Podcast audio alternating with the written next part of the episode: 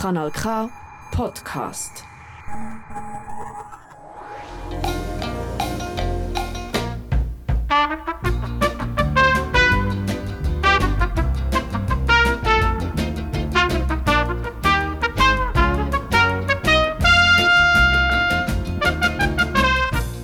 Hier sind wir wieder, Radio Silbergrau, mit der neuesten Magazinsendung. Ihr hört uns auf Radio Bern Rabe, im Argau auf Kanal K und auf Radio Chico oder natürlich immer und zu jeder Zeit im Internet auf radiosilbergrau.ch. Ich begrüße euch ganz herzlich zu dieser Sendung. Es ist Advent, es ist verschneit und es ist kalt geworden. Die heißen Tage vom Sommer haben wir schon vergessen. Es Weihnachteln. Das sind unsere heutigen Beiträge. Es geht um ein Weihnachtskonzert für Gefangene. Dann kommt die Geschichte von einer Röstiplatte. Als drittes gehört ihr eine Jugenderinnerung von unserem Boogie. Und dann kommt schon der vierte Beitrag, was um einen geheimnisvollen Zug geht. Um Lebkuchen geht es im nächsten Beitrag und als letztes kommen wir dann wieder zu unserer Rubrik was macht eigentlich eine Dentalhygienikerin? In der Kirchgemeinde Könitz gibt der Gospelchor Niederscherli mit seiner Dirigentin Christine Gay jedes Jahr verschiedene Konzerte. Das Jahr hat der Chor eine Einladung in die Justizvollzugsanstalt Dorberg für ein Weihnachtskonzert bekommen. Charlotte Heffeli redet mit Christine Gay über Musik, über Chorproben und über das Weihnachtskonzert. Warum hat Musik so einen großen Einfluss auf die Seele des Menschen? Also aus meiner eigenen Erfahrung kann ich sagen, Musik tut, ist eine Art wie eine Massage für die Seele. Und zwar, wenn wir die Stimme brauchen, also Musik allgemein sicher auch, aber wenn wir singen, jeder Ton, den wir produzieren mit der Stimme, erzeugt ja Schwingungen. Und, die werden übertragen durch unsere, zum Teil durch Knochen, durch, durch die Hohlräume. Äh, und dann gibt es Schwingungen, also direkt, vor allem bei den Stimmlippen, die schwingen. Also wenn wir eine Tonhöhe haben, A, 1, das ist etwa so, A, äh, dann schwingt das 440 Mal pro Sekunde. Und wenn wir die Oktav drüber singen, schwingt das 880 Mal. Wenn wir die Oktav drunter singen, 220 Mal. Das heisst, wir haben eine Art wie eine ständige Massage. Ein ganzes feines Vibrieren. Und das tut lösen. Das tut auch, auch ein entspannen. Und wenn die Muskeln sich entspannen drumherum, die Weichteile, dann kann so Gefühl lösen. Viele Leute ich gehe, wenn, wenn mich Musik rührt, dann laufen mir Tränen ab. Und ich bin ja ein fröhlicher Mensch und mein Glas ist immer halb voll, aber das gibt, tut Gefühl, sage ich mal, in Wallung bringen, in Bewegung bringen. Du bist jetzt über sechs Jahre Leiterin vom Gospelchor Niederscherli. Was fasziniert dich so an der Arbeit mit diesen Sängerinnen und Sängern? Das sind ja alles Laien. Genau, das ist gerade das, was mich eben fasziniert. Sie als Profi, sie haben mehrere Diplome mit Musikausbildung, also das Rhythmikseminar gemacht, ich habe Chorleitung und ich habe das Lehrdiplom auf Gesang gemacht in Bern bei der Ingrid Frochiger. Mich fasziniert das, dass das Wissen, das ich habe, dass ich mit dem den Leuten so viel Hilfe geben kann, dass sie die Noten lernen. Und beim Gospelchor Niederscherli speziell ist es einfach, wir sind wie, wirklich wie eine grosse Familie. noch mehr seit Covid. In der Covid-Zeit hat jeder von meinen Chören ungefähr die Hälfte der Leute verloren. Nicht, weil sie gestorben sind, sondern weil sie Angst hatten, singen. Viele haben dann halt auch ein anderes Hobby gefunden oder sie auch aus Altersgründen haben sie aufgehört. Und die, die jetzt kommen, die wollen wirklich singen. Ich glaube, das ist vor allem meine Chöre, die ich je habe geleitet oder noch leiten, ist es der Chor, der am schnellsten lehrt. Wo, wo wirklich lernen will, wo merkt, wenn sie aufpassen, wenn sie, wenn sie schauen, wenn sie hören, was sie sagen, haben sie, die Stimme läuft besser, sie lernen die Noten schneller und die geben ihnen halt so viele Hilfsmittel wie möglich. Das heisst, ich tue Aufnahmen, alle, noch alle Stücke, die sie lernen sollen, aufnehmen daheim. Bassstimme instrumental und alle anderen Stimmen tue ich in der Originallage singen. Der Tenor, der Alto, der Sopran. Und dann tue ich es verschieden abmischen. Und ich kann, eine Sopranistin kann so hören, dass der Sopran am lautesten ist und das andere im Hintergrund. Oder dann können sie die ausgewogene Version hören. Dann können sie prüfen, kann ich sitzen mit den anderen zusammen. Und dann üben sie gerne üben, wenn sie ein, ein sicheres Hilfsmittel haben. Die Freude am Singen, die ist unglaublich in dem Chor, die ist direkt greifbar und das, das fasziniert einem richtig. Da alleine Musik oder tust du deine Begeisterung auf die Sänger übertragen? Ja, das darf ich schon sagen. So selbstsicher bin ich mittlerweile nach, ich glaube, es ist jetzt 45 Jahre, ich höre, leiten und geleitet habe. Ich habe mit 21 der erste übernommen, jetzt werde ich dann 67 und habe dazwischen, glaube ich, zwei Jahre mal keinen Chor gehabt. Also lang. Und das sagen sie mir auch immer wieder, die Leute, die, denen, die es gefällt. Es ist wegen dir, wo wir so gerne kommen, singen.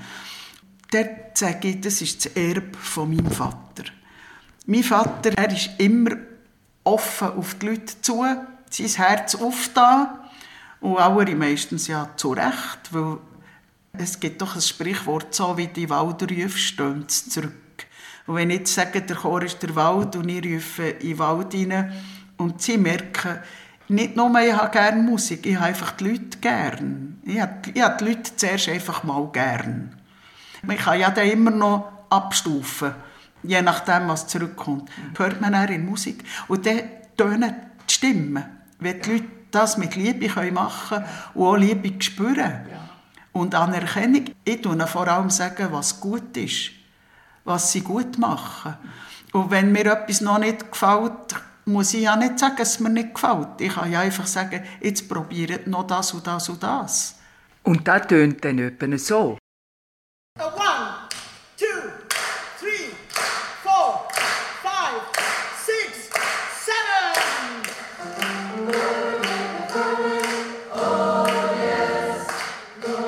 sind wir ja eingeladen worden auf den Torberg, um dort oben für die Strafgefangenen und ihre Angehörigen ein Weihnachtskonzert zu machen. Wie tust du jetzt die Sängerinnen und Sänger vorbereiten auf das Konzert? Also ich tue zuerst noch etwas richtigstellen. Also es stimmt, Torberg, aber ohne Angehörige. Also einfach die Gefangenen, die ich glaube, sie heißen eingewiesene Personen, sollte man sagen. Und es ist nicht ein Konzert, sondern eine Weihnachtsfeier. Also mit einer Liturgie. Es ist eine Pfarrer, oder zwei Pfarrerinnen, also für Christen. Und sie haben, glaube ich, auch einen Imam für Moslem. Wir werden dort in einer Kapelle sein. Also es gibt eine Feier mit viel Musik. Und wir werden die gewissen Personen mitsingen, sofern sie das gerne wetten. Und ich habe der Pfarrerin das Programm, das Konzertprogramm gegeben. Wir haben ja gerade letzte Woche die Konzerte gehabt. Die Pfarrerin kann aus diesem Programm auslesen, was sie gerne einbauen will. Es hat mich natürlich Wunder genommen, ob du müsstest ein eigenes Programm für den Anlass zusammenstellen, weil die eingewiesenen Personen kommen ja aus ganz verschiedenen Kulturkreisen. Der Anlass ist ja der freiwillig. Sie müssen nicht kommen. Sie müssen sich anmelden, ob sie kommen wollen oder nicht, wenn sie teilnehmen wollen. Die vier wird drei Viertelstunde dauern. Und dann werden die eine wieder zurück begleitet in ihre, ihren Zellentrakt und dann wird die andere Gruppe gebracht. So wie ich verstanden habe, werden sie nicht sonderlich bewacht, das wird sicher wird. Also die Pfarrerin hat gesagt, es gibt keinen sichereren Ort als ein Gefängnis. Wie haben deine Chormitglieder reagiert? Ja, die haben sehr schön reagiert. Also, wo wir das erfahren haben, wo jemand vom Vorstand das hat vorgetragen im Chor, wir sind angefragt worden, hat sie natürlich zuerst zu mir geschaut, so wie müssen wissen, kann Christine überhaupt und will sie das? Dann habe ich gesagt, ich muss schauen, die Agenda, wahrscheinlich kann ich. Ich habe geschaut, habe gesagt, ja, ich kann und ich möchte gerne, ich finde das gut. Und die allermeisten haben sich jetzt angemeldet. Von um die 40 Leuten, die wir haben, ich glaube, sind wir echt 42, haben sich 36 angemeldet. Also ich freue mich sehr, einfach, dass wir können diesen Leuten ein bisschen einen Lichtblick, ein bisschen Wärme, äh, zu, äh, Aufmerksamkeit, Zuwendung bringen. We shall.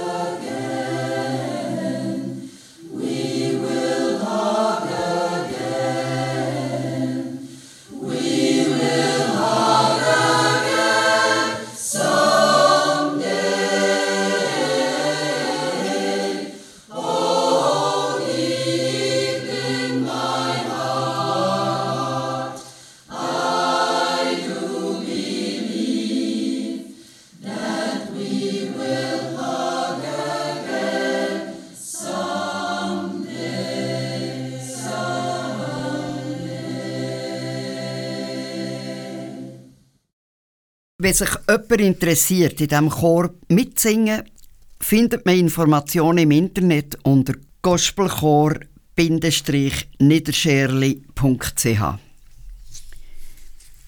Im nächsten Beitrag beschreibt der Berner Schriftsteller Erwin Heimann die Geschichte von einer Röstiplatte. Die Röstiplatte ist aus der berühmten Heimberger Steingutkeramik gekommen und hat wunderschön ausgesehen. Sie steht als Sinnbild für den Zusammenhalt von einer grossen Familie und was dann passieren kann, wenn diese Röstiplatte langsam zerbrechlich wird, der Hans-Peter Müller liest die Geschichte. So wie es Fenster an braunen, verwetterten Holzfassaden gibt, wo kein anderes Blümchen herpasst als rote, leuchtige Granium, so gibt es Sachen, die man einfach nur Berndeutsch sagen kann. Und wenn ich jetzt von meiner Mutter das Röstiplatte erzähle, so täuscht es mich. Da passt die Schrift Deutsche dazu, wie ein angestrichenes Gesicht zu einer Berner Tracht. Es hat ja noch kein Sprachwissenschaftler ein schriftdeutsches Wort für Rösti gefunden. Wahrscheinlich, weil man außerhalb im Bernbiet eben keine richtige Rösti überkommt. Und dazu, meine Mutter, das Berndeutsch und die Rösti, die drei Sachen gehören zusammen wie ein Bauernhaus, die Stöckli und die Hosten drumherum. Her Bauingen, ist meine Mutter aufgewachsen und dort hat sie beides gelernt. Berndeutsch und Rösti machen. Und wenn sie dann schon in die Stadt geheiratet hat, so hat sie doch keins von beidem verlehrt. Wo dann noch gleich darauf ihre Mutter gestorben und die Haushaltung aufgelöst worden ist, hat sie das eine und andere bekommen. Nicht, dass er einen Haufen bereicht hätte. Es waren ihre Garmengs zum Teilen. Aber er muss ein paar Stück Hausrat, wo er sich umliegen sind zugesprochen worden. Und dabei eben noch die Röstiplatte. Es war ein braves Stück, Währschafts Heimberger Kacheli-Geschirr, schön braun glasiert mit grünen Blümchen drauf und einem gelben zackelten Rändchen ringsherum. Und das Mess hat sie dort gehabt, dass man eine tolle Pfanne voll drauf anrichten ohne müssen Kummer zu haben, die Hälfte drüber aus. Und soweit ich mich mal zurückbesinne, sind wir Abend für Abend um die Röstiplatte herumgesessen, der Vater, die Mutter und wir fünf Kinder, und haben rausgeschaufelt, solange das etwas da war. Ich besinnte mich nicht, dass wir den Rest gemacht Und ich weiss noch gut, wie mir das dann zumal hat kurlig gedünkt, dass es Leute geben die etwas anderes zu Nacht essen als Rösti. So sind wir säuferlich aufgewachsen. Wir sind nicht gerade feiss geworden bei dieser Kost. Aber er muss gross und gesund. Aber je grösser wir sie wurden, desto mehr hat unsere Röstiplatte geleidet. Vom gelben, zackelten Rändchen ringsherum hat man vom vielen Rauskrauen längstens nichts mehr gesehen. Und nach dies nach hat man von den grünen Blümchen auch nur noch Spuren erkennen Wieder ein paar Jahre später ist die Glasur vom Löffeln überhaupt weggeschoben. Der Rand ist auf ein bisschen zackelt worden und etwa ein Mal hat es einem ein bisschen unter den Zähnen weil man mit der Rösti auch noch gerade ein bisschen von der Platte verwünscht hat. Ein Abend, ich bin dann schon in die Sekundarschule gegangen, hat meine älteste Schwester am Baum zum Nachtessen gesagt, jetzt sollten wir doch einmal schauen für eine andere Röstiplatte. Wir haben gewiss alle für einen Moment vergessen, die Löffel zu bewegen und haben die Schwester ziemlich verdattert angestaunet. Wir haben uns mit dem besten Willen nicht vorstellen dass wir Rösti auch aus einer anderen Platte essen könnten. Nein, nein, die Platte ist noch lang recht, hat schließlich der ältere Bruder ein bisschen rauch gesagt. Wir begehren keine andere. Wir waren grüsli froh, hat er das Wort gefunden, für das zu sagen, was wir alle zusammen gespürt haben. Es wird doch einfach etwas nicht mehr stimmen, wenn einmal unsere alte röste Platte nicht mehr auf dem Tisch steht. Und es ist nicht mehr darüber geredet worden. Aber ob wir es wahrhaben oder nicht, unsere röste Platte hat es wie länger je mehr geböset. Auf das Mal hat sie noch einen Spalt gehabt, wo niemand hat die Schuld dran sein. Man hat sich einfach kaum mehr getraut, sie abzuwaschen. Und die Mutter hat sie Alben ganz säuferlich müssen auf den Tisch stellen, für einem Unglück vorzusein. Ein Abend ist du auf einen gelunken durch den Spalt auf den Tisch rausgerunnen. Vielleicht hat die Mutter ein bisschen mehr Schmutz genommen als sonst Alben. Item. Eins hat du einmal vorgebröselt. Jetzt es dir auch doch nicht mehr mit unserer Röstiplatte. Es hat niemand nichts drauf gesagt. Ich habe gespürt, wie mir das Augenwasser für schießt, wo die anderen haben glänzige Augen bekommen. Es hat uns mit Türen nicht recht gedacht. Haben wir nicht Jahr für Jahr, seit wir überhaupt einen Löffel haben in den Fingern haben, aus dieser Platte geschorrt? Haben wir uns nicht jeden Abend darauf gefreut? Ist jetzt nicht, solange wir uns besinnen die Platte buchstäblich in der Mitte unserer Familie gestanden? Der Vater schaut uns alle in der Reihe an und schliesslich sagt er in seiner ruhigen Art in die Stille hinein, man muss schauen zu leimen. Ja, und er hat sie dort geleimt. Gewiss gut und sorgfältig, wie er ja alles geschickt gemacht hat, was er in die Finger hat genommen. Aber es war eine böse Sache. Es hat gleich darauf daneben einen anderen Spalt gegeben und der ist noch einen ganzen Zacken vom Rand rausgebrochen. Es ist halt doch zu Ende gegangen mit unserer Röstiplatte. Und richtig, einisch nach einem Kacheli-Merig bringt dort die Schwester eine neue heim. Sie hat erzählt, eigentlich hätte sie wieder einen Heimberger kaufen aber auf das Mal hat sie dort durch, so eine brave, wie die alte gäbe es ja gleich keine mehr. Und darum nimmt sie lieber gerade ganz eine andere. Damit stellt sie eine schöne, dunkelblaue Wettschuhplatte auf den Tisch. Es ist ja gewiss so heimeliges Geschirr, das dunkelblaue Wettschuh. Aber ich glaube, wir haben die neue röste Platte so stopper angeschaut, wie wenn sie gerade aus dem persönlichen Service von Königin Victoria käme. Und ganz, ganz weit innen haben wir gespürt, dass jetzt etwas vorbei und verloren ist, was nie mehr umkommt. Aber was? hätte ja Käse so recht können sagen. Wie ist es du weitergegangen? Von denen weg hat es bei uns nicht mal Abröstung gegeben. Man hat angefangen, neumodischer zu Nacht zu essen. Und es war gerade, wie wenn die Familie mit der alten Röstiplatte das Zentrum hätte verloren. Der älteste Bruder hat gleich darauf geheiratet, der andere ist nach Frankreich, die Schwester ins Welschen. Es hat sich immer nie mehr bereichen dass wir alle um die neue Wettschuhplatte wären zusammengesessen. Und heute weiss ich ganz genau, warum wir uns so für unsere alte Röstiplatte gewährt haben. Heute kann ich sagen, was wir dann zumal nur gespürt haben. Mit dem Sprung in der Röstiplatte hat auch unsere Kindheit Riss bekommen. Und als wir sie zu Gerechtem verloren haben, hat der Familienerboden eine Sendung gehabt und wir haben unsere Jugend verloren. Verloren? Nein, eigentlich kann man sie ja nie verlieren. Sie geht einem durch ein Leben lang nach. Sie ist wie eine Grundfarbe, wo man ist drinnen dunkelt worden und wo ging wieder durchschlägt, auch wenn nachher allergattig klarige Anstriche drüber pinselt werden. Darum gehört zu meiner Grundfarbe eben noch die Rösti. Und wenn wir einen besonders lieben Gast haben, so kommt sie bei uns noch heute auf den Tisch. Zu der Grundfarbe gehört aber auch das Berndeutsch. Und ging, wenn ich etwas so recht heimelig oder persönlich sagen will, so sage ich es eben Berndeutsch.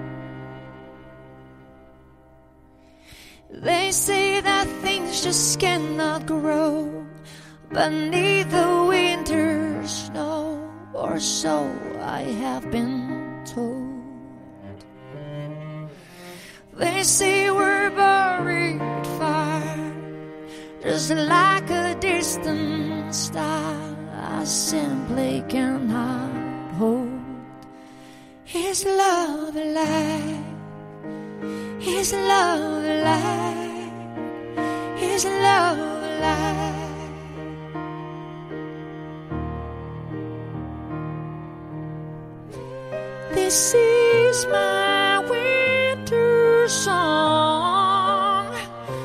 December never felt so wrong. Cause you're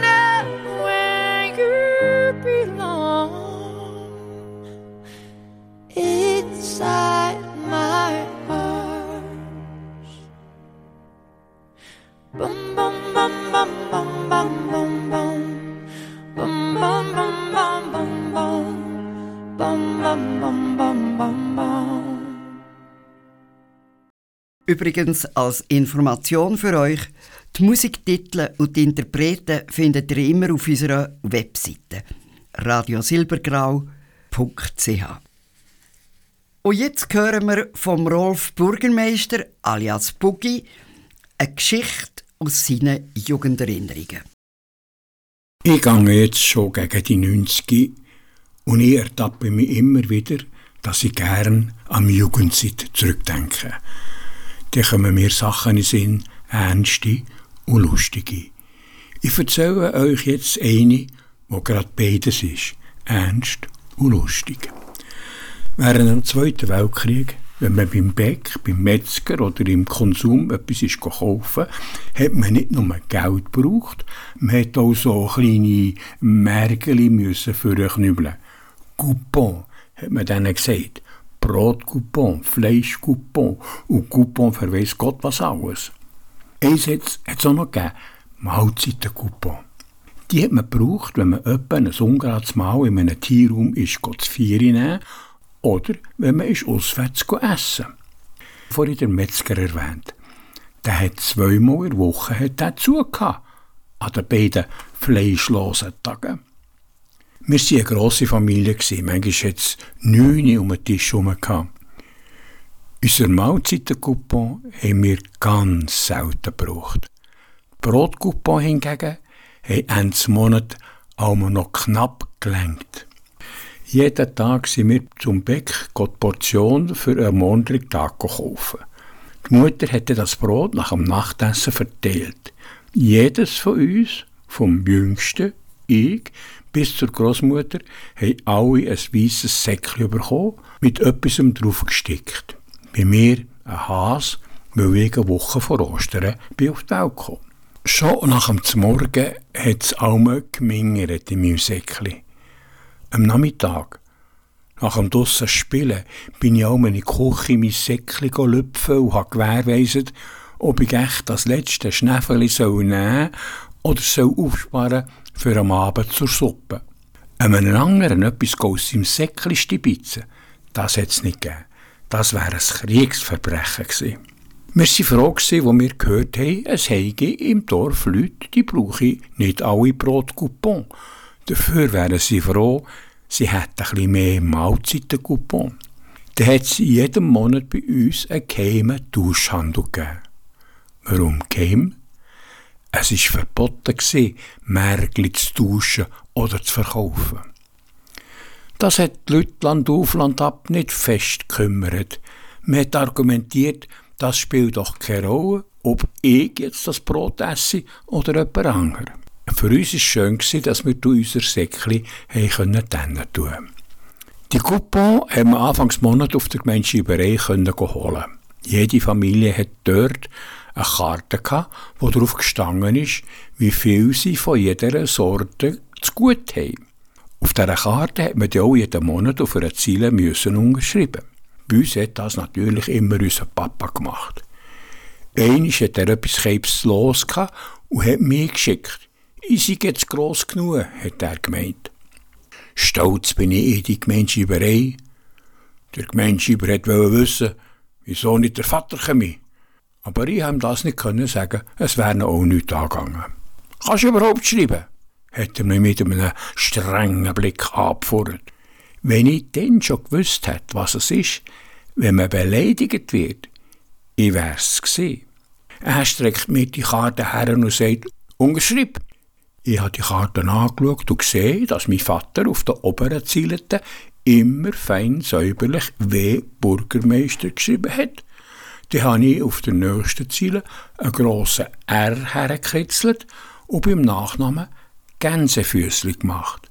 Das macht man doch, wenn auf der unteren Ziele das Gleiche steht, wie auf der oberen, oder etwa nicht.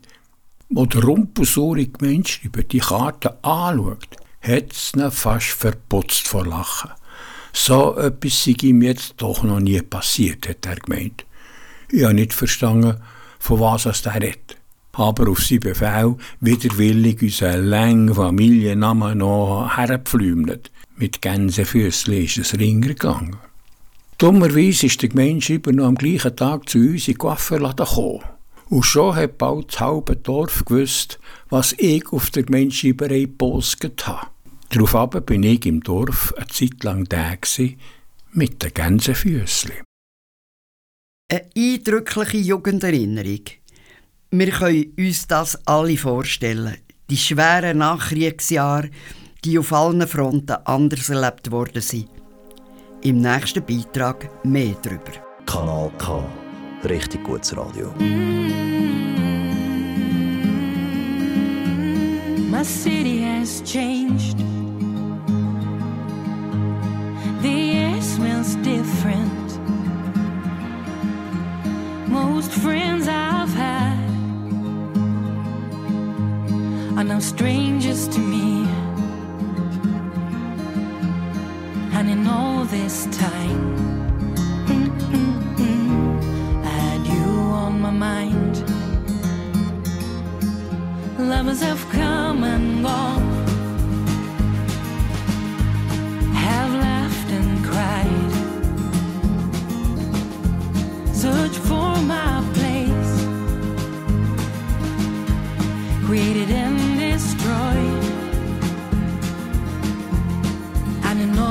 this time, I had you on my mind.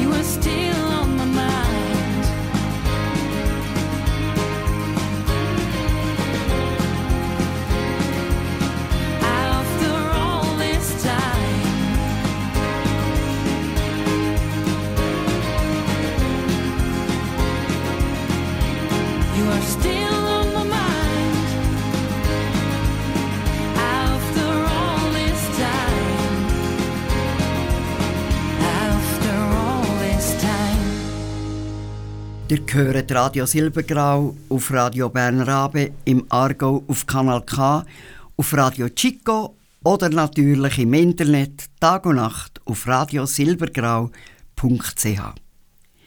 Wir sind jetzt etwa in der Mitte der heutigen Sendung.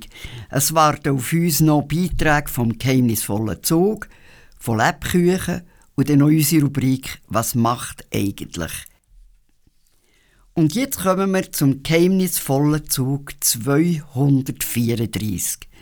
Dann müssen wir zurückgehen ins letzte Jahrhundert, und zwar in die ehemalige DDR. Circa 50 Kilometer nördlich von Berlin zum Bahnhof Oranienburg. Von dort hat es eine Zugverbindung direkt nach Berlin gegeben. Zwar nur bis zum Bahnhof Berlin-Albrechtshof. Dort war die Strecke abgesperrt mit Holzblöcken, Stacheldraht und Gitter. Da war die Grenze der DDR. Hinten dran ist Westberlin. Genau vor 62 Jahren ist auf dieser Strecke ein geheimnisvoller Zug losgefahren. Um was es da geht, hören wir jetzt vom Christoph Gassmann. Dienstag, 5. Dezember 1961. Eine fast 100 Tonnen schwere Dampflok schiebt sich langsam in den Bahnhof von Oranienburg. Bremsen quietschen, ratternd kommt der Zug 234 zum Stehen. Eine dunkle Gestalt klettert vom Führerstand aufs Perron, schaut sich um, schleicht lautlos im Zug entlang. Acht Wagen sind's. Und bei jedem Wagen schaltet sie die Notbremse aus. Geht zurück zur Loki. Wo die Gestalt aus dem Schatten von der Loki zur hell erleuchteten Perronlampe geht, sieht man, was ist. Graues Überkleid, schwarze Bahnkappe, der Lokiführer Harry Deterling. Sein Blick schweift im Zug entlang, wo bereits mehrere Passagiere am Einsteigen sind. Aber anders als sonst nicht etwa alle im ersten Wagen, sondern schön verteilt vor jedem Wagen ein Bar, sodass sich der Zug gleichmäßig füllt. Alles scheint in Ordnung zu sein. Der Harry Deterling klettert in den Führerstand zurück, wo der Heizer schon einiges an Kohlen eingeschaufelt hat, sodass man abfahren könnte. Da kommt noch eine Frau mit vier Kindern zu rennen. Sie sollen gerade den ersten Wagen, dann kann ich nicht noch lange warten, meint der Harry. Und jetzt taucht auch noch ein zweiter Heizer auf, stellt sich als Hartmut vor. Er möchte unbedingt einmal mit einer 100 Tonnen schweren Loki fahren, der T18, das sei er noch nie. Der erste Heizer ist ziemlich überrascht, kombiniert aber schnell, dass es ihn ja dann nicht brauchte, dass er die Nacht bei seiner Freundin verbringen und vielleicht erst noch gegen Bezahlung. Das geht klar, findet der Neue, der Hartmut. Es sei ein Bubentraum und das sei ihm ein gratis Einsatz wert. Und der Lokiführer? Einverstanden. Wichtig sei aber, dass der erste Heizer morgen bei der Rückfahrt pünktlich am Bahnhof sei und der Hartmut ersetzt, so dass es niemandem auffällt. Aber sie sollen jetzt vorwärts machen, er habe ihren Fahrplan einzuhalten. Das lohnt sich der erste Heizer nicht zweimal sagen und verschwindet postwendend. Langsam setzt sich der Zug 234 in Bewegung. Der geheimnisvolle Zug mit der ausgeschalteten Notbremse, der gleichmäßig verteilten Passagier und dem neuen Heizer mit der Schwäche für die Loki T18. Trotz einer kleineren Verzögerung wegen dem Heizerwechsel fährt der Zug pünktlich Richtung Endbahnhof. Wo der Bahnhof in Sichtweite kommt, passiert etwas Seltsames.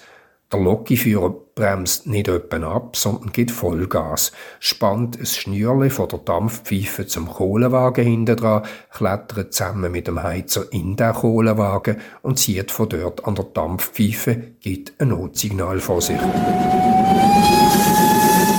Gleichzeitig schreien hinten in der Wagen mehrere Passagiere am Boden liegen.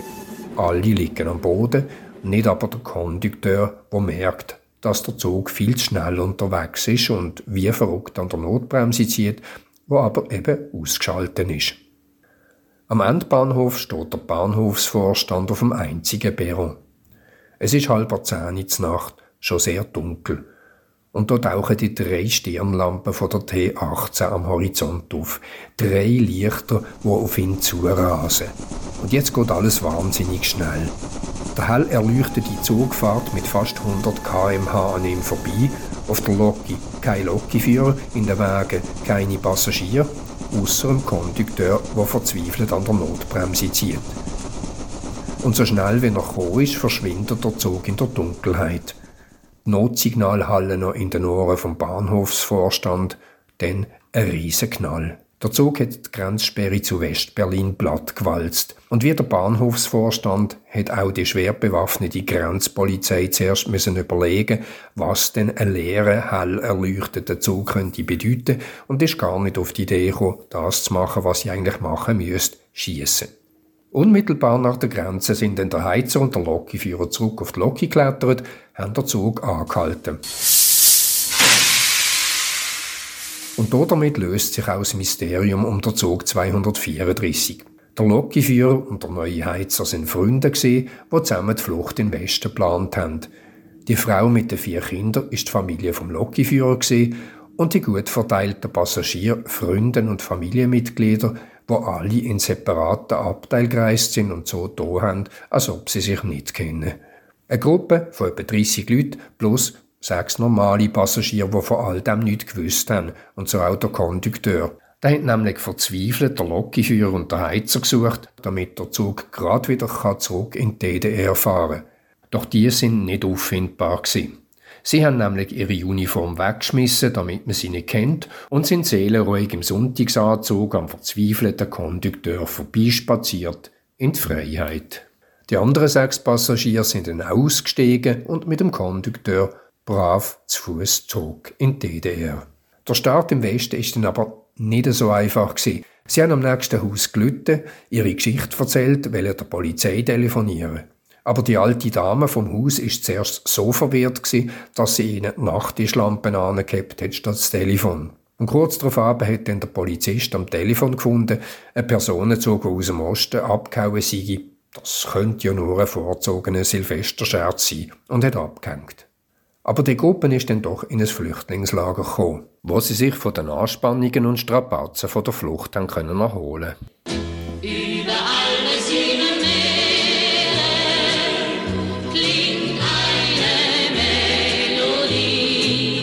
Wo sie an einem Schlagerkonzert wieder einmal so richtig durchschnaufen haben sie einen weiteren Schreckmoment erlebt.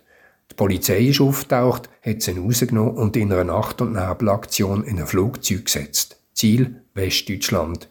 Grund DDR hat die ganze Gruppe kidnappen und zurück in die DDR holen, um ihnen den Prozess zu machen. Da hat dann auch stattgefunden, aber in Abwesenheit. Das Resultat 13 Jahre Haft für den Haupttäter, der Lokführer Harry Deterling. Kanal K.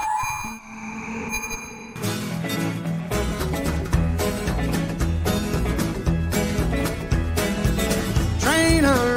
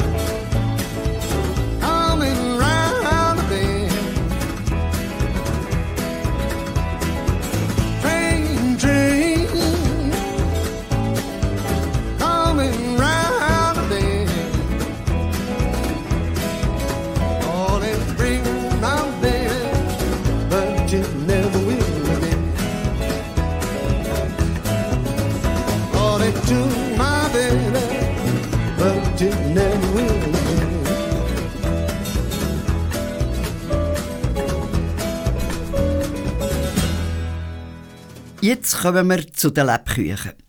Margarita Beiner steht in der Bäckerei Reinhardt und lässt sich von der Manuela Schwab, Chefin Konditorei, durch den Betrieb führen und fragt sie, aus was besteht denn so ein Lebkuchen? Ja, also mal die Grundzutat ist sicher Honig. Es kommt Zucker drin, es kommt ein Fettstoff, Margarine oder Butter drin. Es kommen die typischen Lebkuchengewürze natürlich drin. Es kommen Triebmittel drin. Im Normalfall ist das Triebsalz und Potash. Ähm, bei uns kommt noch ein bisschen Milch drin. Was ist das typische Lebkuchengewürz? Ja, das ist zusammengesetzt aus sieben verschiedenen Kräutchen oder äh, Gewürzen. Auf jeden Fall Zimt ist drin, Anis, Ingwer, Kardamom, einfach all die weihnachtlichen Sachen. Fenchel auch noch. Und was ist die Potasche? Ja, Potash, es ist das andere Triebmittel zum Triebsalz. Das tut der Lebkuchen ein bisschen verbreitern. Es geht nicht nur mit Höhe auf, sondern auch die Breite. Und Potash ist auch noch für eine Frischhaltung zuständig. Man tut nämlich den Lebkuchenteig eigentlich nicht produzieren und gerade backen. Der steht im Normalfall mindestens eine Woche ab, für das Potash mit der äh, Säure kann wirken und dass der Lebkuchenteig so auch länger haltbar ist. In diesen Betrieben ist es sogar so, dass man den Teig im Sommer herstellt und nachher im Winter verarbeitet. Gut, jetzt wissen wir ja schon, was das der Teig ist, aber jetzt ist noch lange Lebkuchen fertig. Wie wird die Form hergestellt? Also wenn wir den fertigen Teig haben und er abgestanden ist die Woche, dann nehmen wir ihn vor und dann wird er mal durch die Walze gelassen. Das heisst, er wird geschmeidig gemacht. Und dann wird er ausgerollt, bei uns in unserem Fall mit einer Ausrollmaschine, daheim eher äh, mit einem Walholz natürlich, einem Kuchentröller. Und äh, die Form bekommt er je nach Ausstecher, je nachdem, was man gerne hat. Bei uns ist es so, dass die ganz grossen, die wir ausschneiden mit dem Messer, wir so messen. Und für die gängigsten Grössen, die wir viele machen, haben wir natürlich Ausstecher. Wichtig ist einfach noch vor dem Backen, dass man ihn mit Milch anstreichen und nach dem Backen tut man ihn nachher mit äh, geröstetem Fekül, das ist Herdöpfelstärke, oder mit Gummi Arabicum abglänzen, damit er einen schönen Glanz hat und es dient auch noch ein bisschen Frischhaltung, weil es konservieren. Wie lange bleibt er dann nachher noch frisch? Also wenn sie gut eingepackt sind, die Lebkuchen, dann kann man die sicher drei Monate gut essen. Wenn sie ein bisschen herzig kann man sie gut ein bisschen Milch dünkeln. Die haben so gerne einen Manken dazwischen streicht, was auch immer. Gehört habe ich auch schon, dass man sie rösten kann, wenn sie hart werden und irgendwie Suppengrute brauchen. Was spielt der Honig für eine Rolle? Punkt der Qualität von euren Lebkuchen? Der Honig spielt eine grosse Rolle. Je besser die Qualität des Honigs, umso besser der Lebkuchen. Und wir schauen natürlich, dass der Honig aus der Region kommt, wie das Mehl und die möglichen Zutaten sonst auch. Eben da sieht man gerade den Honig und Zucker, Milch und Fettstoff, also Margarine, die man zusammen erhitzen, damit sich Zuckerkristalle lösen und am nächsten Tag tut man das dann den Teig. Das Verzieren der Lebkuchen mit Zucker ist erst im 19. Jahrhundert dazugekommen. Vorher war nämlich Zucker ein Luxusgut, das teuer importiert werden. Erst als man billigen Zucker aus einheimischen Zuckerrüben gewinnen konnte, hat die Zuckerbäckerei einen Aufschwung genommen. Da seht ihr gerade eine Konditorin von meinem Team. Sie ist gerade am Honiglebkuchen am Garnieren. Viele Leute bestellen natürlich individuell ihre Lebkuchen mit einem Schriftzug drauf oder irgendeinem Glückwunsch. Die Leute bestellen auch gerne mit Motiv. Oder die klassischen Fünfliber, das haben wir auch immer und immer wieder. Das so zu garnieren, das ist wirklich jahrelange Übung. Und es ist auch so, dass nicht jeder Konditor, der Konditor gelernt hat, die Lebkuchen wirklich so garnieren kann. Das muss einem wirklich im Gefühl, im Blut liegen. Man muss wirklich das sehr gerne machen. Das Konzentrierte, das ist nicht jedem seins. Auf Weihnachten sind es Weihnachtsbäume und Bärli und Samichlaus. Machen die alle zusammen von Hang? Wir machen alles von Hang, was auf die Lebkuchen kommt. Bärli und alle anderen Garnituren sind eigentlich selber gemacht. Das ist heute eigentlich sehr, sehr selten. Also den meisten Geschäften wird es zugekauft, weil es einfach aufwendig ist und einfach ein, ein Feingefühl braucht und, und eine Liebe zum Detail, die heute nicht mehr jeder hat. Dann wünschen wir doch allen, die so einen Lebkuchen schenken oder auch selber essen, geniessen ihn.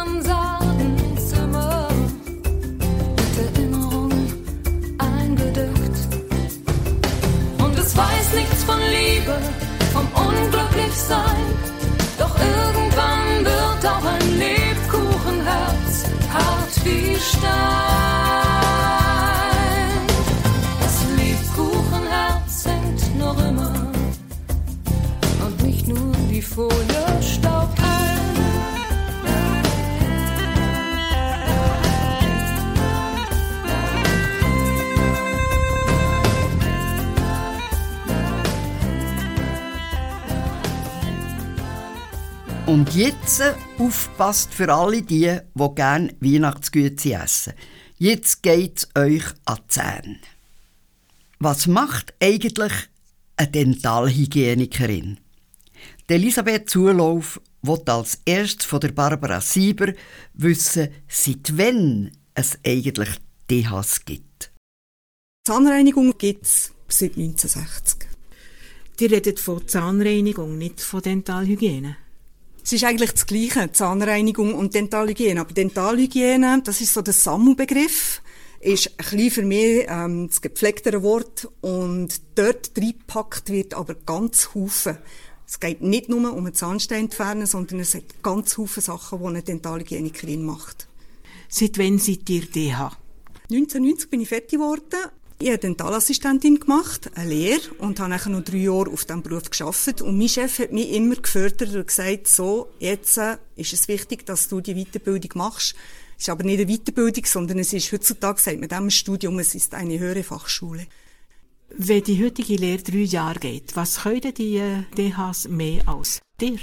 Also es ist eben ein Studium, es ist eigentlich nicht eine Lehre, man geht hier in die Schule und geht phasenweise, hat man Patienten, die man behandelt und im dritten Jahr geht man nachher raus in die Praxen und macht dort äh, eigentlich den DH-Beruf, aber hat länger Zeit pro Patient, als man einfach langsam reinkommt. Muss aber immer wieder an die Schule zurück.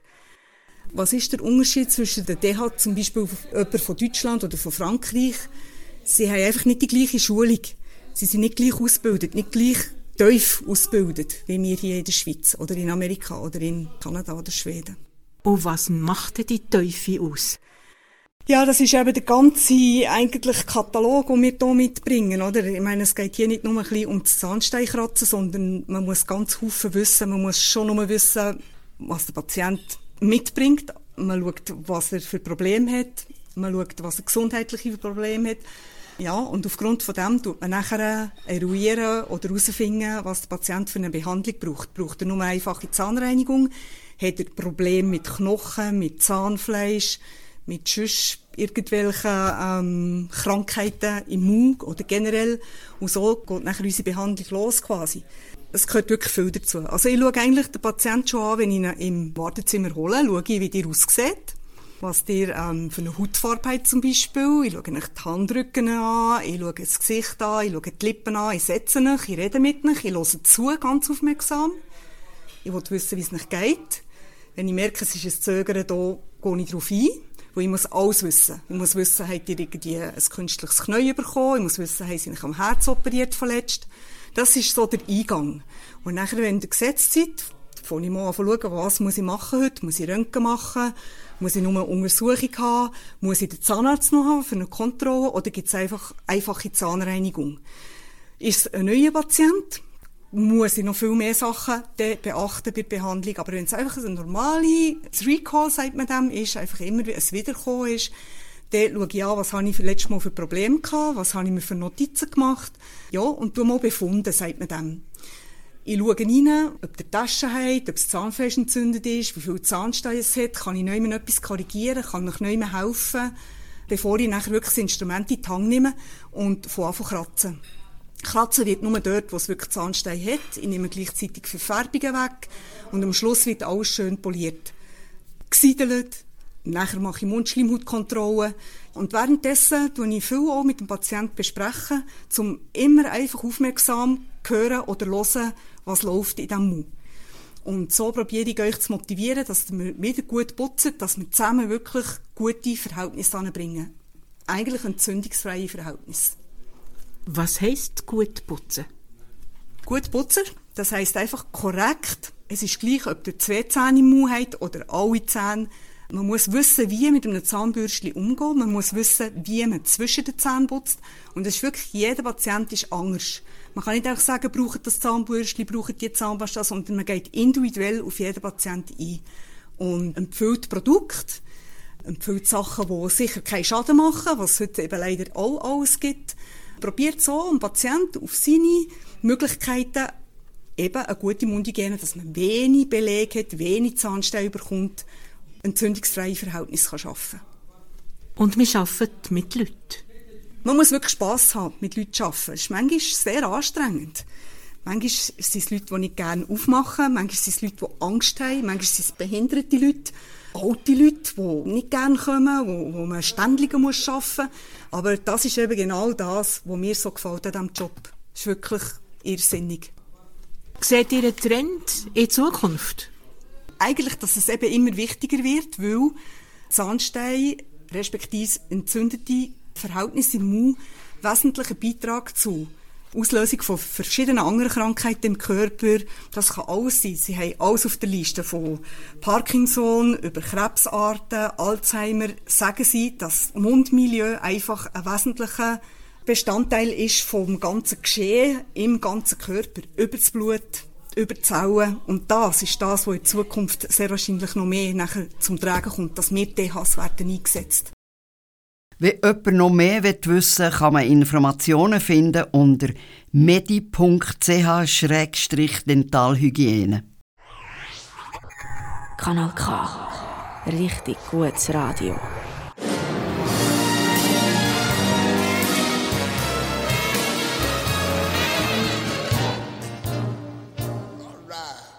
Let me hear it. Ce matin-là, en me levant, j'avais bien mal aux dents. Oh là là, sors de chez moi et je fonce en pleurant chez un nommé Durand. Oh, quel dentiste son état et qui pourra m'arranger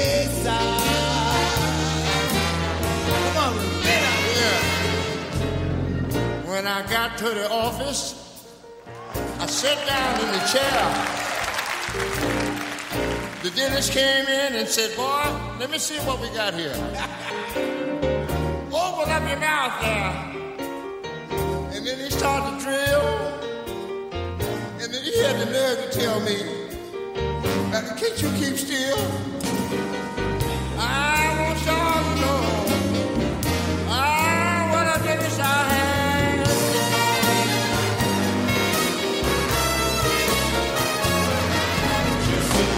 Devant le dentiste. Je lui fais un sourire de crétin. Il pousse dans le fauteuil et crie en piste. Il a des tenailles à la main.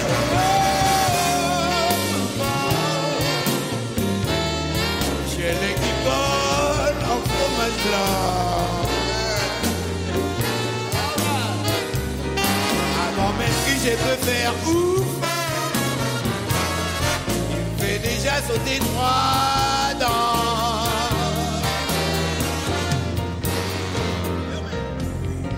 I said, Mr. Dennis, please let me go home. Something going on here. I know it's got to be wrong. Oh, I don't know what I'm gonna do. But I wanna tell you, I'm scared of you. ah, Mr. Dennis, tell me what you gotta do to me.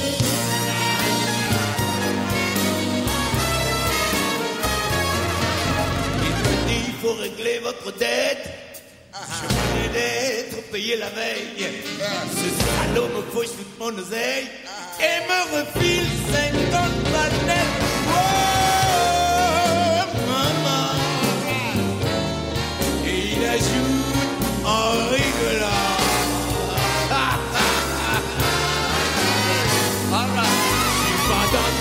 suis plombier.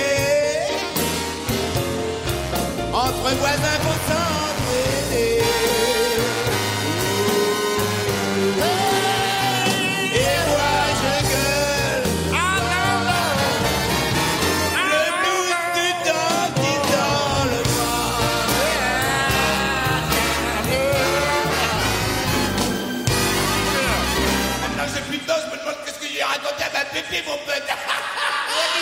Michel, mon Michel.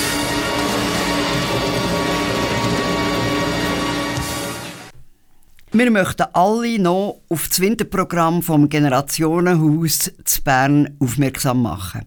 Kerzen ziehen, ein Rösslispiel, Ponys im Innenhof, Spielturnier und vieles mehr.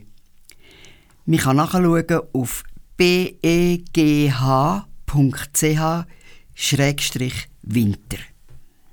Was euch auch noch interessieren könnte, wie Musiktitel, Interpreten, findet ihr auf unserer Webseite radiosilbergrau.ch. Der könnt ihr euch auch anmelden für ein Newsletter. Wir sind am Schluss von unserer Ausstrahlung. Ich möchte noch mitteilen, wer an dieser Sendung mitgeschafft hat. In Redaktion Margarita Beiner und Susanna Ries, der Technik der Roland Schmid und Christine Müller, für die Musik verantwortlich Erika Oesch, für die Moderation Susanne Hofer. Es bleibt mir noch, euch allen eine wunderschöne Adventszeit zu wünschen und ich freue mich, wenn ihr auch nächstes Mal wieder dabei seid.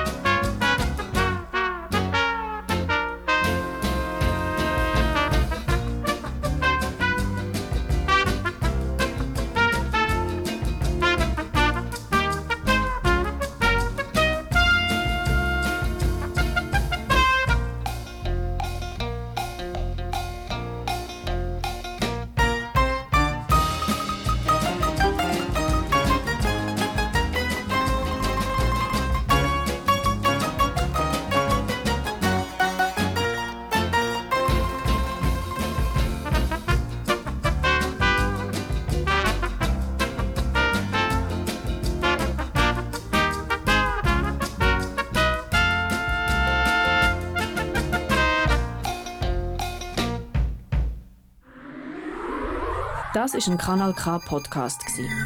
Jederzeit zum Nachhören auf kanalk.ch oder auf deinem Podcast App.